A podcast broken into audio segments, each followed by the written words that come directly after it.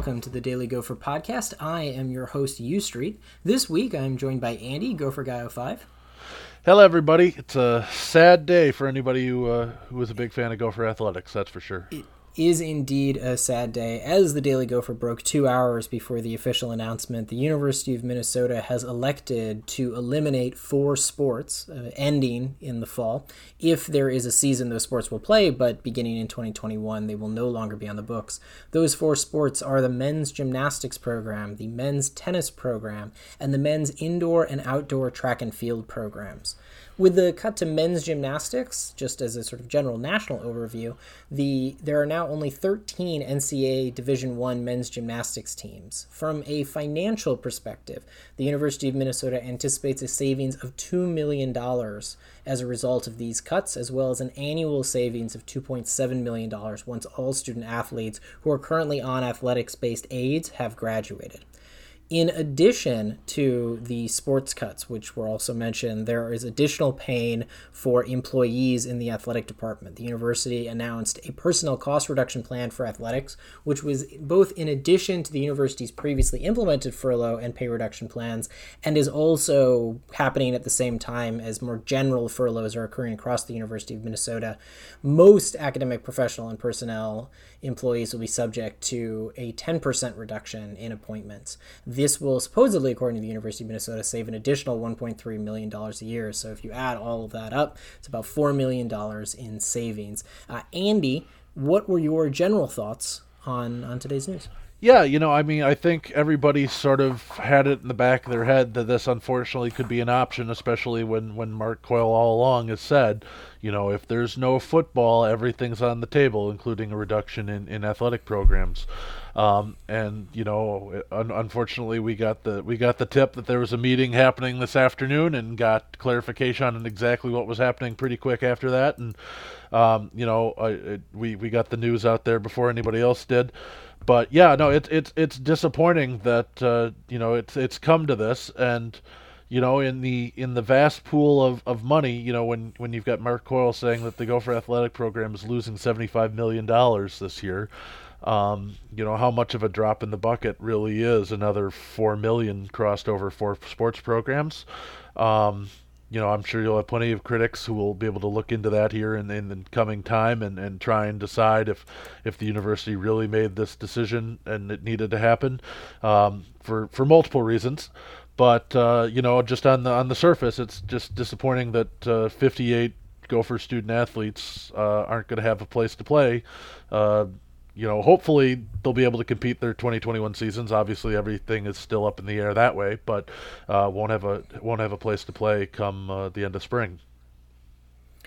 I want to just note once again that Minnesota was eighth in revenue across all Big Ten schools, uh, but prior to the announcement, was in fact fourth in total programs offered, behind only Ohio State University. Michigan and Penn State. Part of the reason for that disparity has been that the University of Minnesota, for a very long time, has been a champion of the so called non revenue sports. And one of the points that Andy mentioned that I think every member of the NCAA is going to have to begin to grapple with is if football and basketball, which we'll get into in a second, as well as for at least some schools who are profitable in it, a given third sport, Minnesota happens to be men's hockey. Uh, in if you're not a profitable sport at the university level, given the university financial outlook, which, by the way, in general is incredibly bad right now, there are legitimate doomsday scenarios floating around in higher education about the closure of actual universities, not necessarily land grant universities, but smaller colleges and universities. So it shouldn't be surprising that big universities are feeling the pain as well if football and basketball and those non and those revenue sports are not going, there are major immediate financial shortfalls, especially for institutions that often are relied to be self-financing. And I think that's one of the reasons that we're seeing this right now. As I mentioned, there's a question, certainly, obviously, as we know, about whether football will be played in the fall. I remain pessimistic on this. But we also had some new news for hockey with a likely allusion to basketball. Andy, do you want to fill us in? Yeah, just you know, we we the uh, the eleven college hockey conferences put out a joint statement today, basically saying, well, the uh, the college hockey season, which was supposed to be starting women starting here in uh, two weeks from tomorrow, actually, uh, and the men were supposed to start on October third. That has now been officially postponed. Um, they they stay indefinitely. The NCHC. Um, which is North Dakota, St. Cloud, UMD, etc., has come out and said they're hoping to start um, at the late November period, and I think that sort of coincides with what we're hearing. Um, you know, college basketball is looking to hopefully try and start things right around Thanksgiving as well, uh, using the probable opportunity of a pseudo bubble with uh, any of the schools that still do have students on campus. Those students all leaving by Thanksgiving break and being able to limit and lock down campus to athletes only um, and being able to hopefully uh, you know provide a, a, bubble environment for them and, and be able to put things uh, put sports going ahead without worrying about other effects. Um, you know some of the other big bigger schools, it sounds like it, in hockey you're trying to try and match up the basketball and the hockey schedule, the Big Ten being one of them. So I think they'd like to try and potentially play starting at the same time, so that Thanksgiving weekend date. Um, but it, officially, there will be no college hockey till some point in late November. Um, you know, some of the schools, the Ivy League schools, have already said they're not coming back till January 1st at the earliest. Um, so it will be interesting to see what happens. But officially, college hockey will be delayed six to eight weeks at a minimum. Um, and one would expect college basketball is looking at at least a two or three week delay from early November to, to late November at, at its time frame as well. So, um, with with those schools getting delayed, I think you know people are. It sounds like people are being more confident that that uh, those seasons will get played. Uh, it just will look a lot differently. Uh, going along with that, uh, the University of Minnesota officially informed both men's and women's hockey season ticket holders today that there will be no season tickets for the uh, for the upcoming season. Uh, they're basically planning on playing in front of no crowd whatsoever, or very very limited crowds if uh, if the state of Minnesota ends up changing its policy a little bit. Right now, uh, the state of Minnesota only allows 250 people uh, at an indoor event. So by the time you get the teams, the coaching staffs, the trainers, et cetera, et cetera, you would only, would only be able to have a crowd of about 50 people, 100 people tops. So, um, but the university made that official today, so they are losing out on, you know, as we're talking about losing out on revenue, that's uh, all the all the hockey revenue for for season tickets now is officially not coming in in 2021, along with football, and one would assume uh, if that letter has not been sent out, it will be sent out pretty soon for for basketball as well. So if you think, you know, your your three money making programs in ticket sales all are not going to be bringing in any money in ticket sales in 2021. Absolutely. For those who don't know me, I happen to historically be quite a big proponent of non revenue sports, even though they are in fact non revenue sports. However, one of the things that I have noticed, at least in recent discourse on this particular decision, uh, especially from certain online forums, is the confusion as to why all of the non revenue sports were canceled were men's sports. And generally, one of the follow ons for that is both why weren't women's sports canceled, and then usually, but not always, but far too often, something super misogynistic. So I'm going to just note here's the reason, at least according to the University of Minnesota, which is, and the we in this is referring to the University of Minnesota. Once we determined that we simply are no longer able to sustain 25 sports financially, we reviewed our overall sports offerings with an eye towards a sports sponsorship model that would provide sustainable, competitive, and equitable participation opportunities for our remaining programs. Due to recent shifts in our female and male undergraduate demographics, we also needed to take steps to ensure compliance with our commitment to provide gender equitable participation opportunities for our students consistent with federal law requirements. We also consider community impact, local and national interest, competitiveness, and sports sponsorship at the Big Ten and NCAA Division I levels. The decision to eliminate four men's sports, combined with roster adjustments in women's programs, will result in female and male participation numbers that closely align with our undergraduate campus enrollment percentages, which is approximately 54% female and 46% male. By having our program's offerings mirror our changing student population, the university will be ensuring that we are providing full, effective, and equitable participation opportunities for female and male student athletes. I don't know if I'm required to note this, but I am not a lawyer. I'm definitely, even if I was a lawyer, would not be a Title IX lawyer. So I, well, none of this is referring to legal advice. This is our attempt to sort of parse this statement. But Andy, and please check me if I'm wrong here, I think there are a couple interesting points here. The first one is that it's very clear, at least as far as the university's legal compliance team is concerned, that removing women's programs was probably out of the cards, at least for this first cut. The second bit is that it doesn't seem necessarily that women's programs were completely spared from this. While it's the case that four men's sports were eliminated entirely, the nature of roster adjustments in women's programs is not officially laid out. But one might suspect that that would lead to somewhat reduced scholarship money or other reduced funds. The third bit that I want to highlight is community impact and competitiveness. So, as I mentioned at the top, there are only 13 men's gymnastics programs in the NCAA. It's possible there might be one or two others, but to our knowledge, there are only 13. That is uh, too few schools if we're just going to be blatantly honest, to sustain actual real competition. And as a consequence, with the elimination both by Minnesota as well as by Iowa, I would assume that men's gymnastics as a sport of higher education is generally done. The other programs that were eliminated do not, unfortunately, and I don't say this out of a like stamp on the grave thing, but unfortunately do not, in fact, receive a whole lot of interest from the university community at large. Andy, you can delve into this a little bit more, but one of the things we've noticed running a blog that is devoted to University of Minnesota sports, and we are passionate about each and every University of Minnesota sport, is that every time we run an article about any sport that is not one of our big three, this would be men's basketball, football, of course, and men's hockey, there is a noticeable drop off in engagement. If we're being very honest, there's a notable noticeable drop off in engagement for anything that is not about football. That's in some sense as it should be. Football is king in college athletics. But it does suggest that if you are a non revenue sport, particularly if you are a non revenue men's sport on any campus for which there is football and or for which there are questions about Title IX compliance, I think you should be realistically very worried right now. And the reason why I think you should be realistically very worried right now is you are always red on the ledger. It always costs money and I could replace each and every scholarship on every non revenue by an actual paying student that would derive benefit from the university. The notion that there is obvious benefits for the University of Minnesota having any team outside of football and basketball from a cost perspective, and men's hockey at the University of Minnesota, uh, is, at least budgetarily speaking, not true there are clearly indirect benefits for having lots of sports. Indeed, that's part of the reason why the university had so many.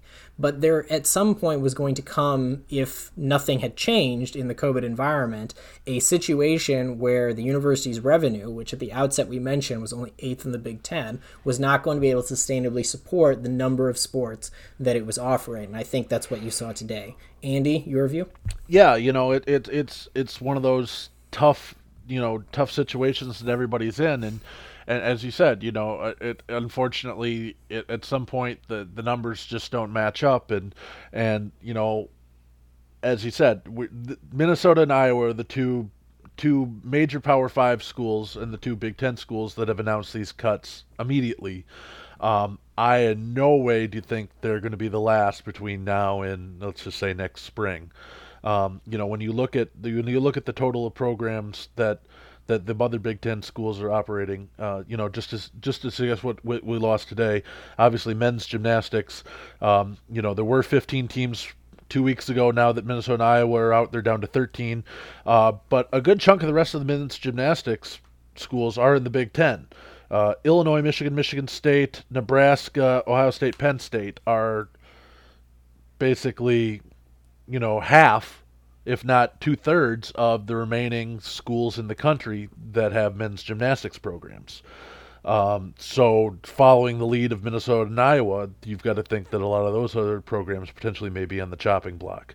Um, you know, tennis coming into coming into the fall, there were 12 programs uh, that did not have uh, or that did play men's tennis in the Big Ten. Maryland and Rutgers were the only two that did not. Now Minnesota and Iowa have both cut their programs down to ten. So um, you know that that's a significant hit. Um, for for track and field, it's a little bit different. Um, Northwestern is the only other team in the Big Ten that didn't have both an indoor and outdoor men's track and field team. Uh, Maryland doesn't have an indoor team, but they do have an outdoor team. Um, but now Minnesota will will join those schools. Um, and Iowa earlier this year cut men's swimming and diving. Um, you know, that's another one that I think it's it's you could have made an, an, interesting argument for that program. I think, you know, University of Minnesota having a, uh, world class facility again probably helps in that. But, but that's some of the other things that you know are interesting that makes enough sense. You know, they're cutting the men's track and field team right after they finished renovating their brand new track and field facility, uh, back behind uh, the the football practice fields and and Siebert Field and and things like that.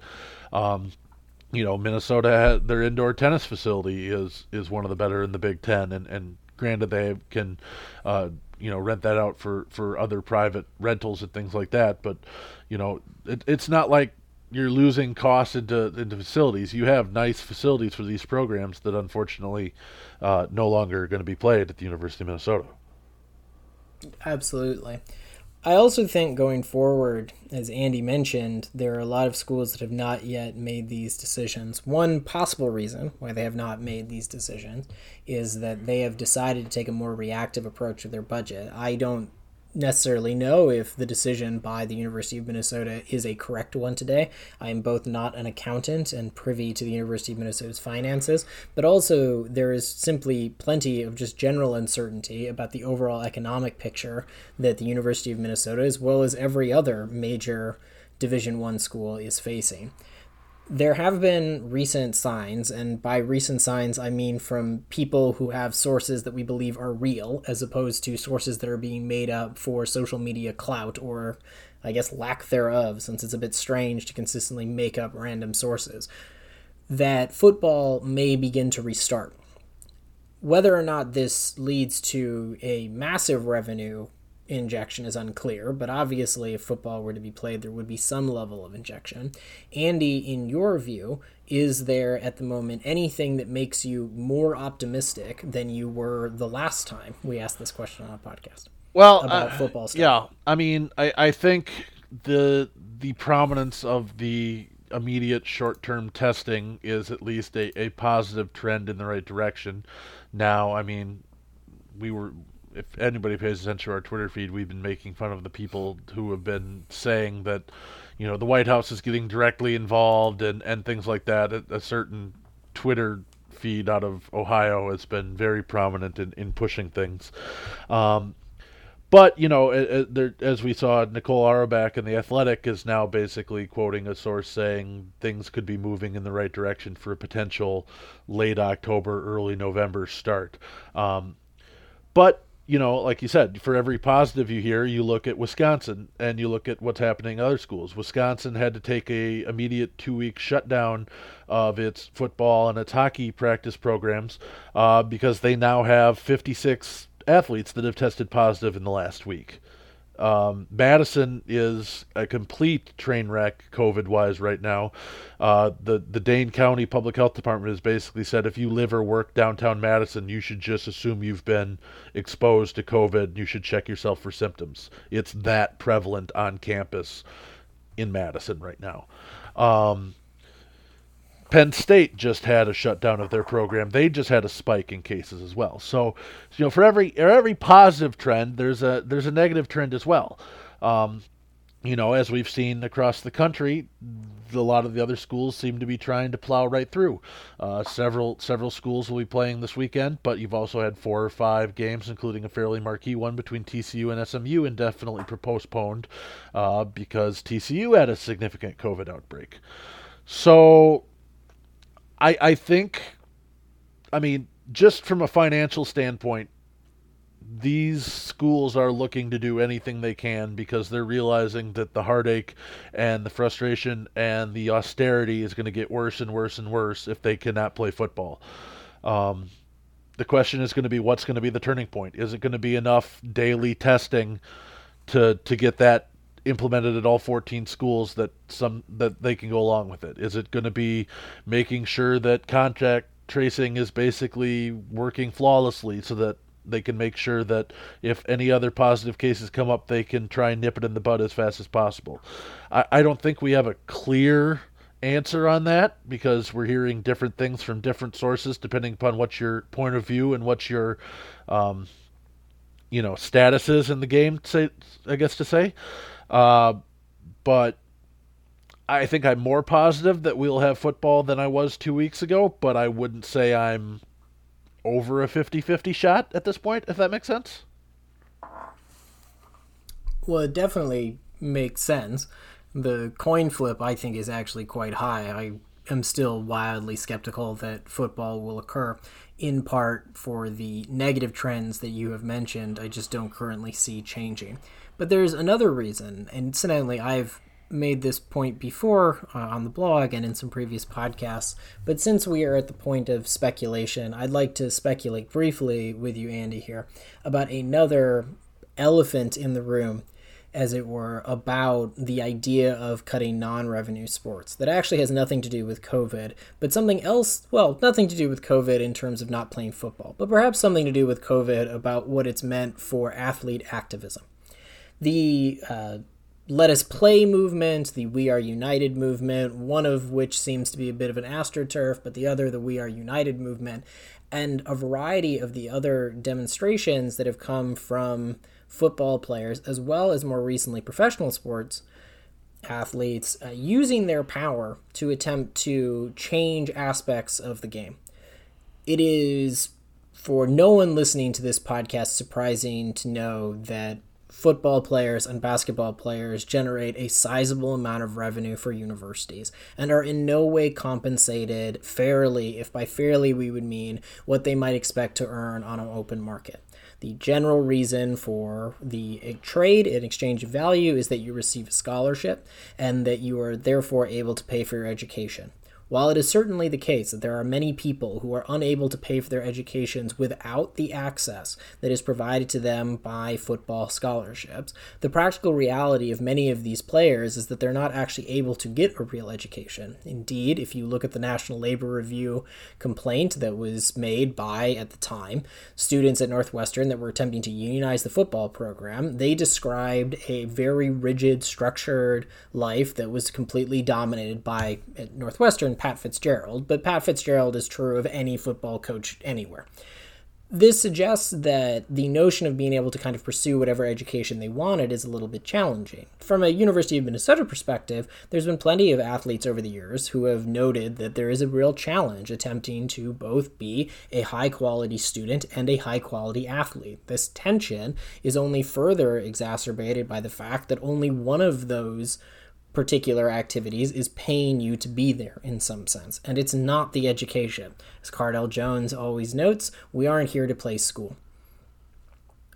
Going forward, and I think a lot of the discussions that are being made about what you would need to do to make it safe for athletes at, who are students, I want to make that very clear, who are currently students, to play requires them looking an awful lot like professional athletes and requires a level of control over them that is extensive, even relative to students in general. We have, of course, seen at universities certain students being expelled for violating COVID restrictions, but no student has been forced to stay in a specific bubble and never being able to leave, or depending on where a bubble would be, have to move to an entirely different part of the country and only stay within your team, which is what's true at the professional level.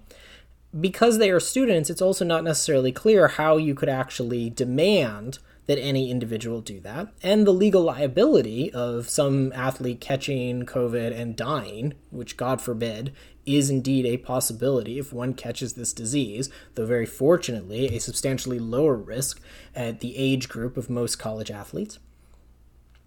Perhaps means that we can't necessarily think of them as students anymore. But if we stop thinking of them as students, then I think we begin to have to reckon with the notion that they are workers and that they are employees. And employees get paid. And why I bring all this up isn't necessarily football and basketball, but it's to the non revenue sports because it's also not obvious to me how you can say that athletes who play football deserve to be paid, but not athletes generally as a class. Because if the only argument as to why those athletes deserve to make money is because their sports see a profit, that strikes me as a fairly easy accounting thing to get around, and one that might draw the ire of general labor law within the United States. Again, not a labor lawyer, though I do know a few. That would therefore mean that if you are, for example, a women's tennis player, that you deserve to in some way be compensated for your effort. And I think if that is true, if that moves through, an implication of that is that non revenue sports across the board are eliminated.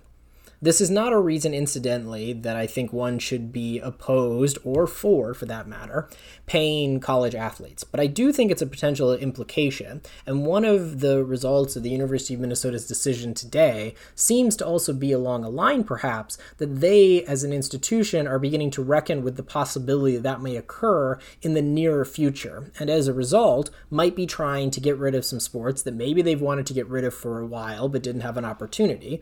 And maybe also are looking at the notion that in the future, these would be sports that they would not want to pay. Andy, do you have thoughts on that view? Yeah, you know, I mean, you can't you can't rule it out, and uh, you know, I think I, I think it's a definite possibility. I think it's you know something that they maybe were grappling with and are, are looking for a a potential easier way out to explain that rather than to discuss in detail what you just did. Um, you know, undoubtedly, I think we'll probably get an answer eventually, as as just because we'll see what happens as as college athletics evolve over the next three to five years, because um, change is coming. That is that is no doubt. The question will be to what extent and uh, and how it will affect things equally. Um, but yeah, I, I you know, like I said, it all goes back to the fact of, you know, we've seen Iowa and Minnesota make these changes. I, I can't imagine that they will be the last schools in the Big Ten or any of the other Power Five conferences to do this uh, anytime soon. You know, well, actually, I mean, Stanford did this two months ago and cut 12 schools, no, or 12 programs. Um, you know so the thing is is is this is going to be something that schools are going to have to grapple with as as all this various legislation all this pay to play things work their way through the NCAA works their way through Congress you know. Um, everybody has a different opinion everybody has a different hand in the game and and it it's not going to be a smooth process between now and when everything finally sort of comes to an head but um, I, I do think that more of these non-revenue sports probably are going to end up being uh, unfortunate casualties in the deal. Absolutely. And therefore, we unfortunately close a very depressing podcast. But we are, of course, very happy and optimistic that you are listening and are working through these issues with us. As per always, uh, stay close to the Daily Gopher for all your Gopher news and updates. And with that, Ski-U-Mah, row the boat. Go Gophers.